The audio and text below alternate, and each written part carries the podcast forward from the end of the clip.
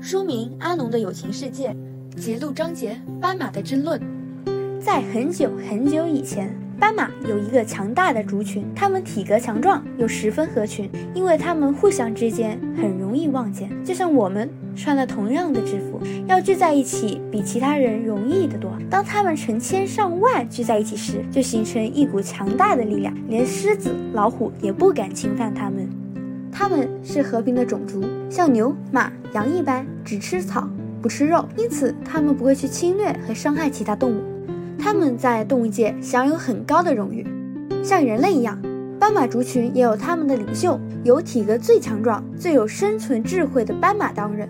现在，这个斑马族群有一个真领袖，一个副领袖，他们本来合作愉快。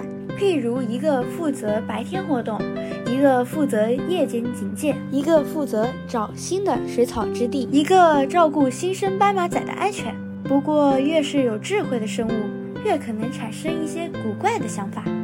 有一天，郑领袖望着满山谷的黑白条纹说：“其实我们身上是黑底白条，还是白底黑条呢？”副领袖想也没想说：“白底黑条。”郑领袖说：“你有什么根据？”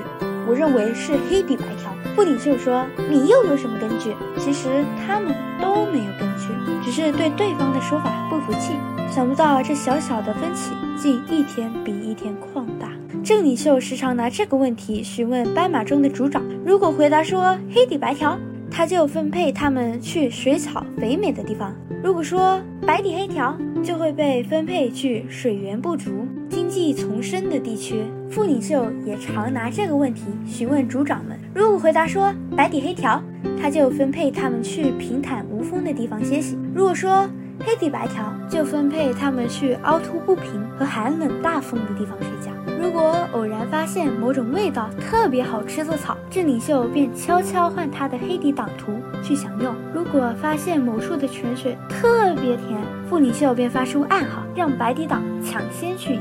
两个领袖的偏私做法。造成斑马社群的分裂，两派时常有一些小争执、小纠纷、小争执、小纠纷，造成日月，渐渐形成大争执和大纠纷。两派斑马竟发生战争，一打就打了十年，在斑马历史上称为十年浩劫。十年浩劫的结果是斑马族群的数量剩下十分之一。